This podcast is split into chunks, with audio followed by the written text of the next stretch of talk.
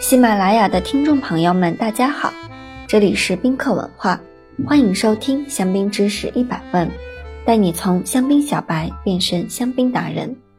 今天我们来讲一讲香槟酒是什么。提到香槟酒，不得不说它的原产地法国香槟区。香槟区曾经是法国国王的加冕圣地，更是两次世界大战的战略要塞。不仅如此，香槟区还拥有著名文化旅游景点兰斯大教堂、塔乌宫、圣雷米教堂、坎贝尔奈香槟大道等等，是一个不容错过的世界文化遗产圣地。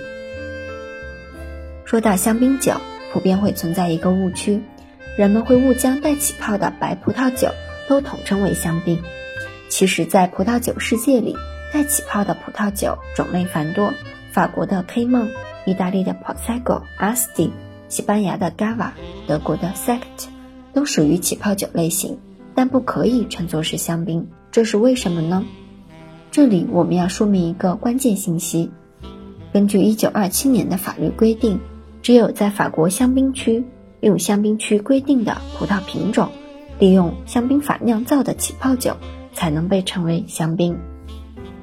同时，必须使用手工采摘，并且只能使用以下七种葡萄品种酿造：霞多丽、黑皮诺、莫尼耶、阿巴纳、白皮诺、灰皮诺、小美叶。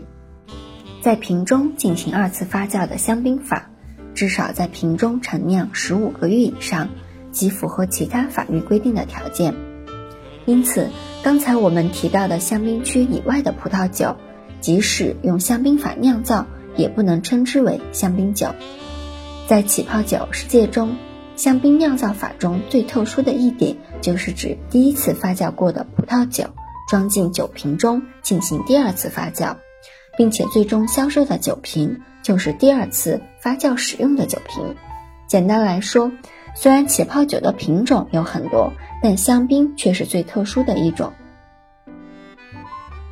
这个过程可以说是香槟的破茧成蝶之旅。